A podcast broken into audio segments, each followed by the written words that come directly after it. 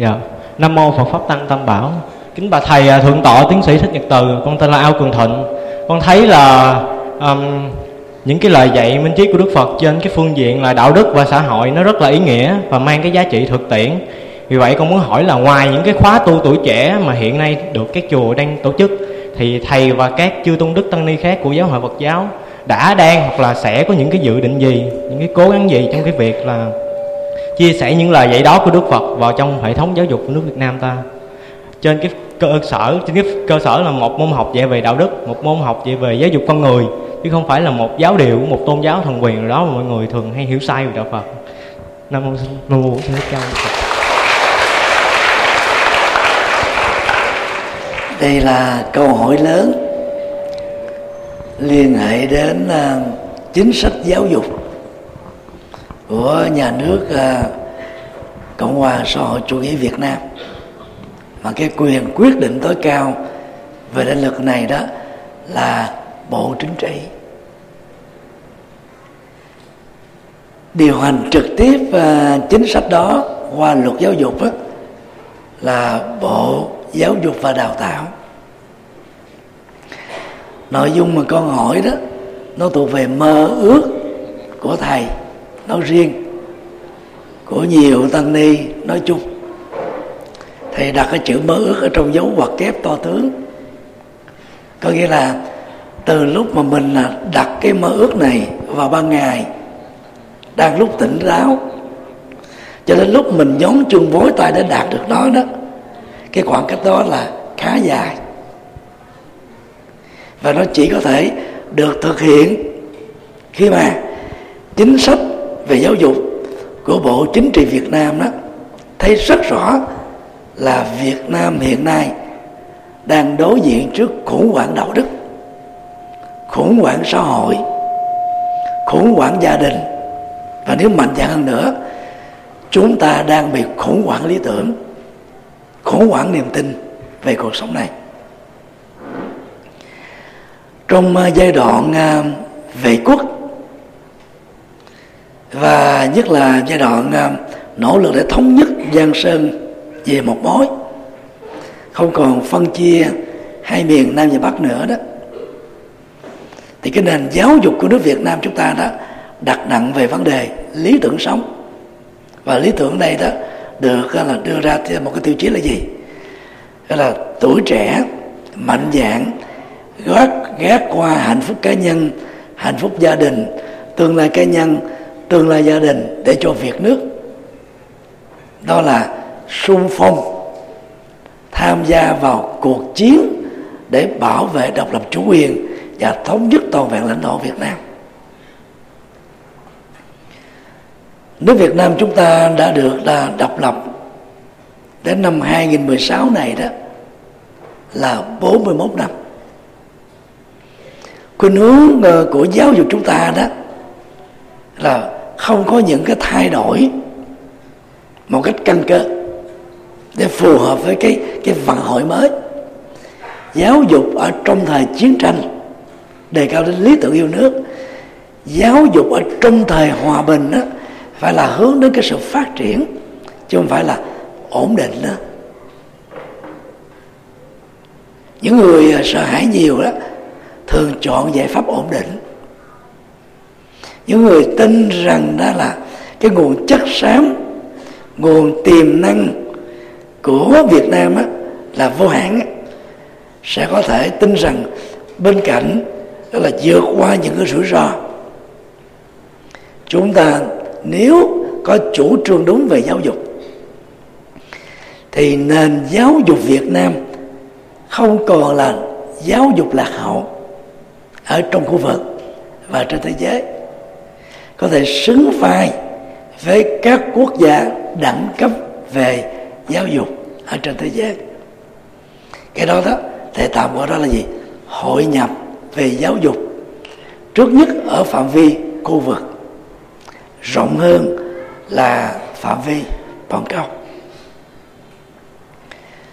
Chúng ta thử lấy cái cuộc cách mạng của Thiên Hoàng Nhật Bản vào năm 1866 cho đến năm 1869 đó, sẽ thấy rất rõ rằng là từ thời điểm 1866 trở về trước, Nhật Bản đó cũng giống như hoàn cảnh của đất nước Việt Nam, lạc hậu, nghèo, lệ thuộc hoàn toàn vào nông nghiệp tay chân. Và lúc đó đó, Mỹ, Pháp, Anh, Đức ra điều kiện yêu cầu Nhật phải mở cửa các hải cảng để tạo cái cơ hội giao thương. Nếu không là việc đó đó, thì Mỹ là nước đầu tiên sẽ xâm lăng và biến Nhật Bản trở thành một thuộc địa. Từ thời điểm đó trở về 200 năm trước đó, thì Nhật Bản nó mặc dù là chế độ là quân chủ thiên hoàng, mà trên thực tế là mạc phủ khống chế với cái chế độ võ sĩ đẳng cấp. Vua đó chỉ là bù nhìn thôi. Điều đó đó nó đã đẩy cho nhà vua của Nhật Bản đó vào một cái sự lựa chọn thay đổi để xây dựng hình ảnh Nhật Bản trên toàn cầu, hoặc là mất tất cả.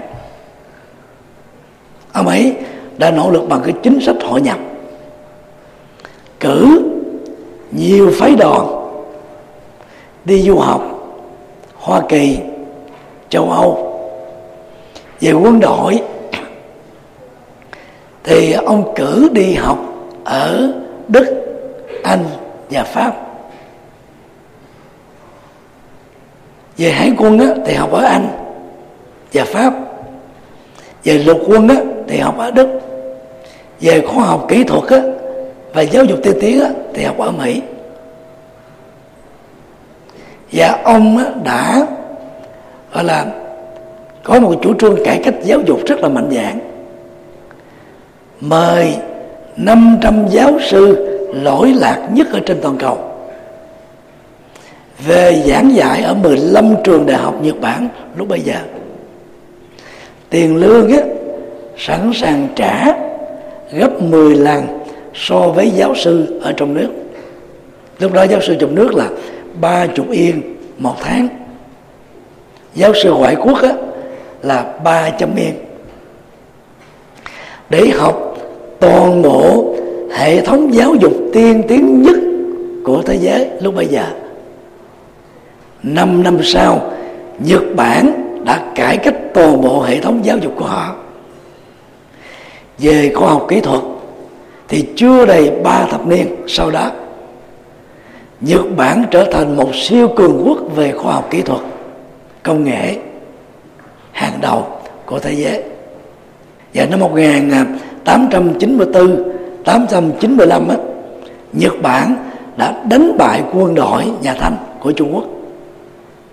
Và năm 1905, Nhật Bản đánh bại là hải quân của Nga. Vào thời điểm đó là một trong những lực lượng hải quân mạnh nhất thế giới. Và Nhật Bản đã trở thành siêu cường quốc về quân sự vào năm 1905. Cho đến năm 1940 mấy đó, khi Thế chiến thứ hai đó mở ra, thì Nhật Bản trở thành một phát xít phối hợp với Đức và Ý để đó là xâm lấn trên toàn cầu. Như vậy đó, cái cuộc cải cách của Nhật Bản qua chủ trương hiện đại hóa và hội nhập đó, chỉ diễn ra trong vòng 3 thập niên thôi.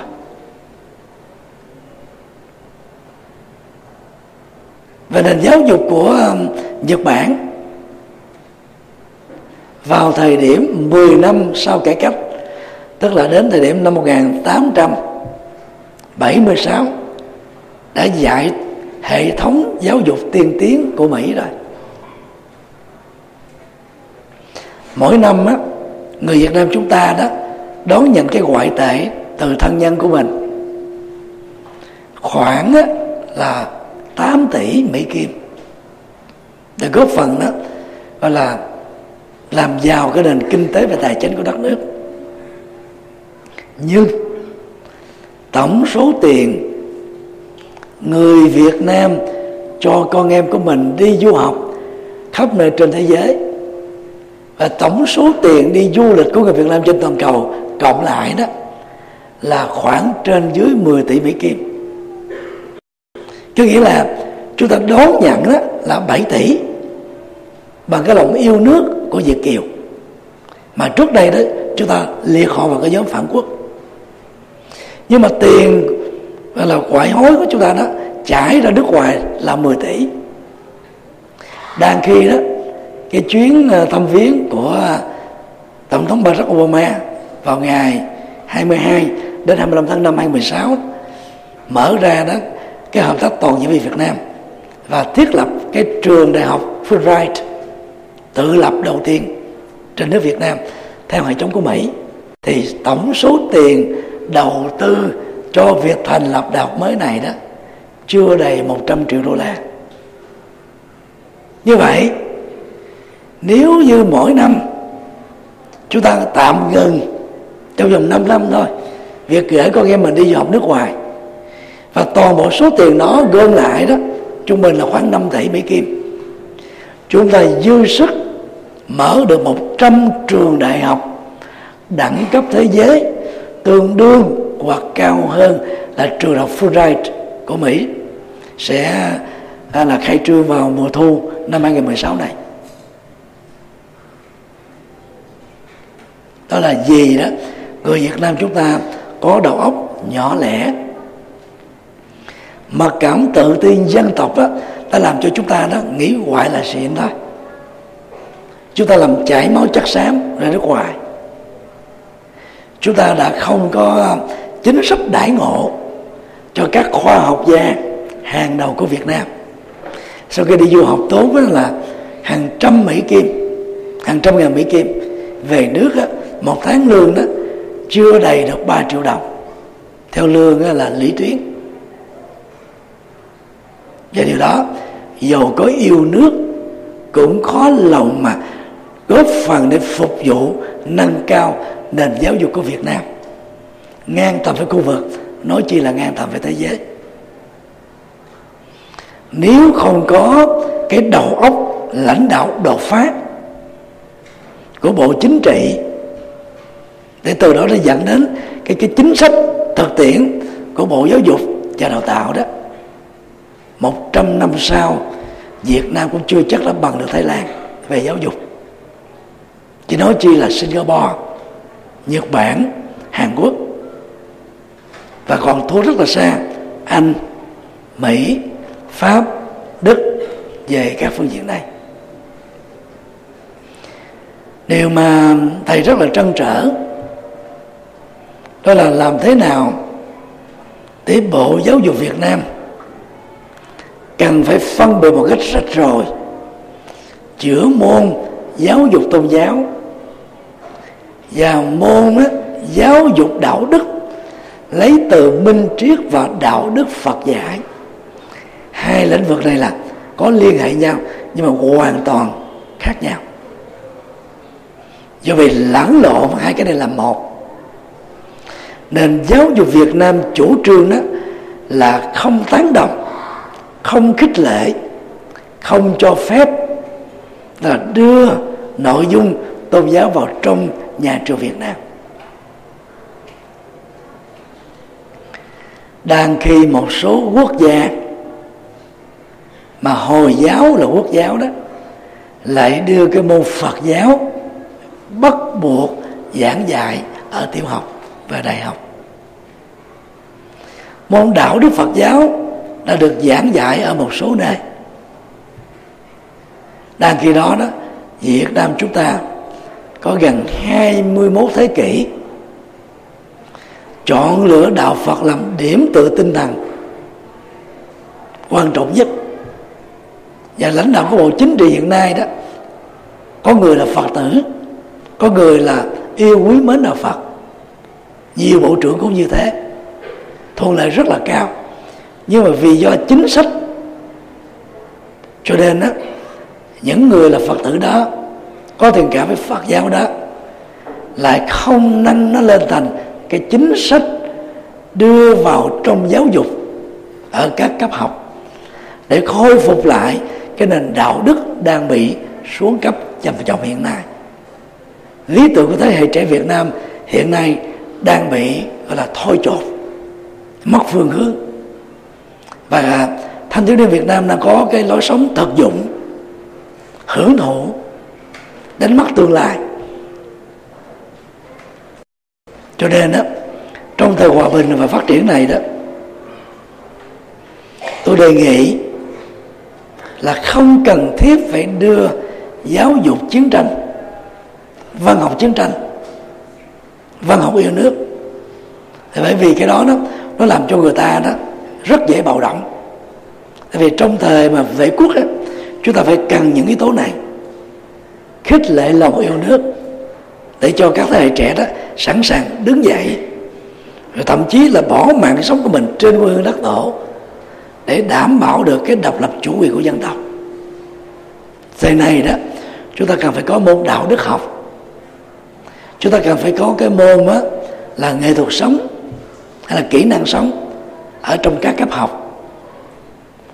Chúng ta cũng cần phải có cái môn học những cái điều cao hay của tôn giáo, và cụ thể nhất, đặc biệt nhất là Phật giáo. Nhiều tôn giáo nhất thần và đa thần là mê tín dị đoan. Và bằng cách này đó, chẳng những nó không có một bất cứ một tác hại nào đối với cái nền giáo dục quốc dân, mà còn làm tốt điều Phật cao quý hơn cho nền giáo dục đó. Nó góp phần làm cho các thế hệ tuổi trẻ của Việt Nam từ nhỏ đã tiêu thụ đạo đức, đã tiêu thụ về kỹ năng sống, đã tiêu thụ những cái lý tưởng phụng sự nhân sinh cao quý.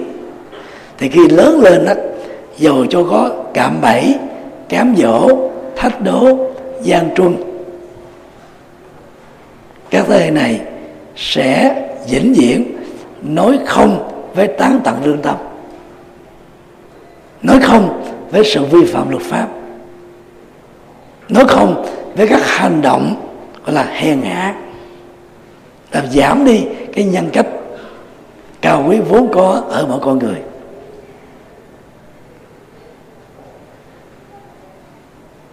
Thì Việt Nam là nước xã hội chủ nghĩa, những cái đề xuất về việc đưa nền minh triết Phật giáo với các bộ đạo đức học và triết học vào trong nhà trường đó là rất khó lắm. Tôi cũng đã có lần gặp Phó Thủ tướng kiêm Bộ trưởng Giáo dục Đào tạo Nguyễn Đình Nhân tại Tư Gia, và cũng đã một vài lần gặp nguyên Thứ trưởng Thường trực Bành Tiến Long của Bộ Giáo dục và Đào tạo, gặp các cục trưởng sau đại học. Và trong những vấn đề thảo luận cũng có nói sơ về những ý này, cho nên là cái chính sách của Bộ Chính trị, cho nên nó thuộc ngoài tầm vối của tăng ni nói riêng và Phật giáo nói chung. Riêng tại trường Đại học Khoa học Xã hội Nhân văn Thành phố Hồ Chí Minh, nơi mà tôi có cơ hội làm trưởng ban tổ chức hoặc là đồng trưởng ban tổ chức các hội thảo quốc tế và quốc gia đó, thì tôi cũng đã gặp riêng giáo sư hiệu trưởng, các thầy hiệu phó và những khoa trưởng, và đề cập đến cái việc đó là sẵn sàng hợp tác để giảng dạy về môn triết học mà tôi được đào tạo chính quy ở tại Ấn Độ. Thì ban giám hiệu sẵn sàng đón nhận, nhưng mà với một điều kiện: không được mặc áo tu sĩ khi đứng lớp. Phật giáo Việt Nam nói riêng và thế giới nói chung đó vẫn đang còn những cái khe khắt về hình thức của tu sĩ, cho nên với cái quy định này đó thì không thể nào đứng lớp mặc đồ tây để giảng dạy cho sinh viên, vì những cái chụp ảnh rồi ghi chép những cái thông tin ngoài cái bối cảnh của cái việc dạy được ghi nhận đó, thì cái thông tin này nó sẽ bị lạc quẻ, sẽ bị ngộ nhận, sẽ bị xuyên tạc, rất là phức tạp. đang khi các vị linh mục á, thì giáo hội của họ có chủ trương từ lâu rồi, mặc thường phục ngay cả ở trong nhà thờ để dễ đó hòa nhập với xã hội và cộng đồng. Cho nên hiện nay đó, các trường đại học Việt Nam là các linh mục, các ma sơ, các nhà thần học tham gia giảng dạy. Nhưng mà các tu sĩ Phật giáo lâu lâu được mời thuyết trình một buổi thì ok, giảng dạy bộ môn đó để đi vào quy chế đó, để đi vào biên chế đó thì hầu như đó còn một khoảng cách rất là xa. Tôi hỏi, thế thì ở trong luật giáo dục của Việt Nam có cấm là tu sĩ Phật giáo không được mặc đồ tu đứng lớp ở các trường không? Thì các giáo sư đều trả lời là không có. Nhưng cái mặc định không văn bản làm cho phần lớn điều ngại ngùng. Tức là Việt Nam mình có hai luật, luật văn bản và luật bất thành văn, nó được xem như mặc định xã hội. Thì nói như thế không phải là để chê trách ai, mà để mô tả cái khó khăn chung mà những người đó có mối quan tâm về vấn đề này, bao gồm là các nhà lãnh đạo chính trị, các nhà giáo dục và các nhà Phật học đó, nhưng mà vẫn chưa có được một cái lối thoát được xem đó là hữu ích cho nền giáo dục, đặc biệt là về đạo đức đối với là mọi thành phần Việt Nam. Tôi ước đến một lúc nào đó các nguyên thủ quốc gia của Việt Nam, những người nắm cái chính sách của nhà nước đó, sẽ không còn ngại ngùng về việc đó là tạo cơ hội cho Phật giáo đồng hành với dân tộc đúng nghĩa, theo nghĩa là hai chiều, và vượt qua được cái khó khăn đó là nếu giúp Phật giáo thì các tôn giáo khác phân bì. Hiện nay đó cái nhận thức của lãnh đạo Việt Nam đang dướng kẹt ở chỗ này, cái gì cũng sợ các tôn giáo khác phân bì. Tôi được nghe kể lại khi ông Nguyễn Bá Thanh còn sống đó, cho chủ trương xây dựng một cái ngôi chùa ở Bãi Bục. Thì lúc đó đó một số linh mục đến phân bì với ông, tại sao đó ông ưu ái cho Phật giáo mà không ưu ái với Thiên Chúa giáo chúng tôi, đặc biệt luật pháp Việt Nam là mọi tôn giáo đều bình đẳng trước pháp luật.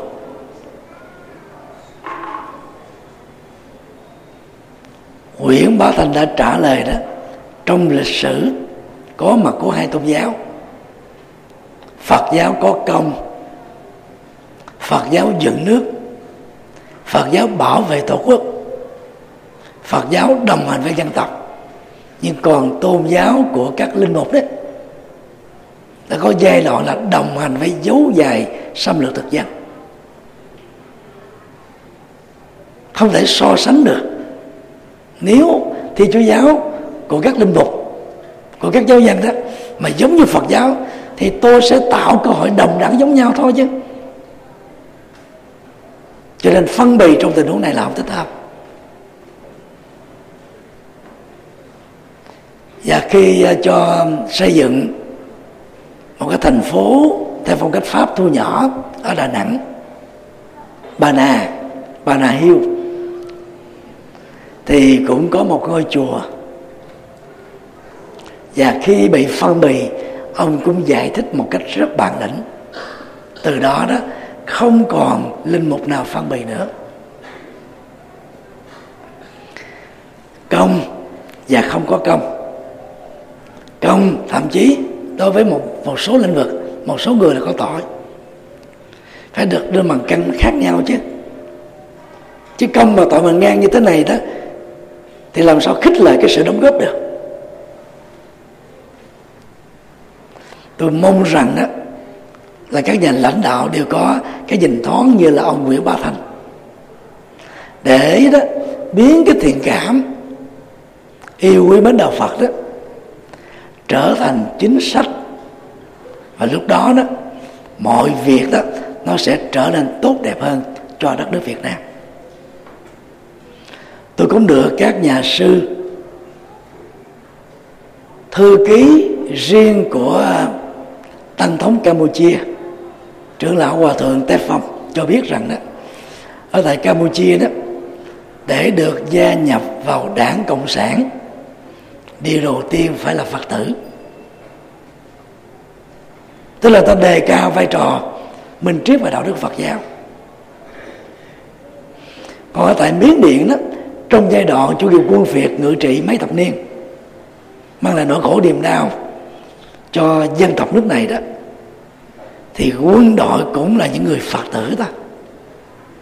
Và các tướng lĩnh Lào mà không là Phật tử đó, thì không thể có được cái vị trí quan trọng ở trong quân đội. Mỹ đó, người ta thể hiện cái sự ưu ái đối với tinh lành quốc đạo của họ, và kế đến là Thiên Chúa giáo có cùng cái nguồn gốc, và sự thể hiện đó nó được ghi rõ trong đồng tiền.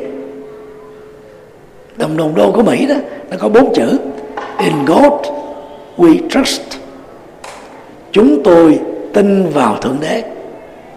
Thể hiện cái chủ trương quốc đạo của họ. Và các quốc gia phương Tây, hoặc là bằng văn bản, hoặc là bằng cái chủ trương không văn bản, nguồn ngân sách về từ thiện và an sinh xã hội của họ rót cho các hội đoàn Thiên Chúa giáo, Tin lành giáo. Tương tự ở Trung Đông, ta rót cho các hội đoàn của Hồi giáo. Rất tiếc đó, là tại Việt Nam này, trong vòng 21 thế kỷ qua, chưa có một tôn giáo nào có công vĩ đại xứng đáng ngồi riêng một chiếu như đạo Phật. Nhưng mà về ứng xử đó, chúng ta đang bị cào bằng. Suốt 14 năm vừa qua, tại những cái buổi hội thảo toàn quốc của giáo hội, tại những buổi gặp gỡ riêng, tôi đều phản ánh vấn đề này. Nhưng mà tiếng nói của mình đó, cũng chỉ là một tiếng nói nhỏ nhoi thôi. Nhưng dù sao đó, nó cũng là một cái thể hiện quan điểm để trở thành một dữ liệu tham khảo.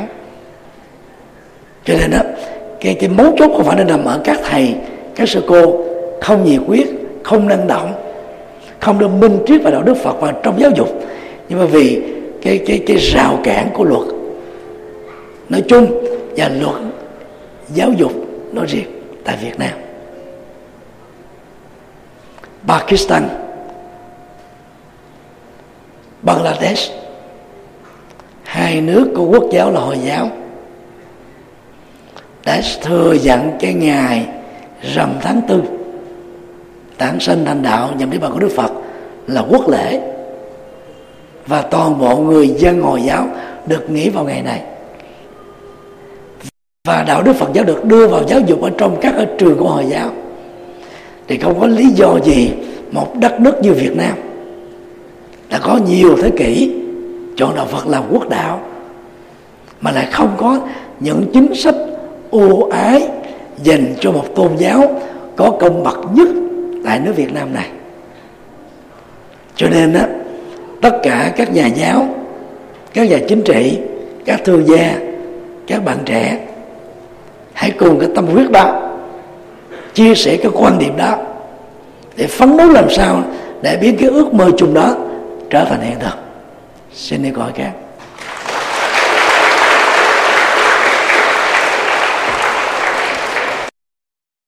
Nam Mô A Di Đà Phật.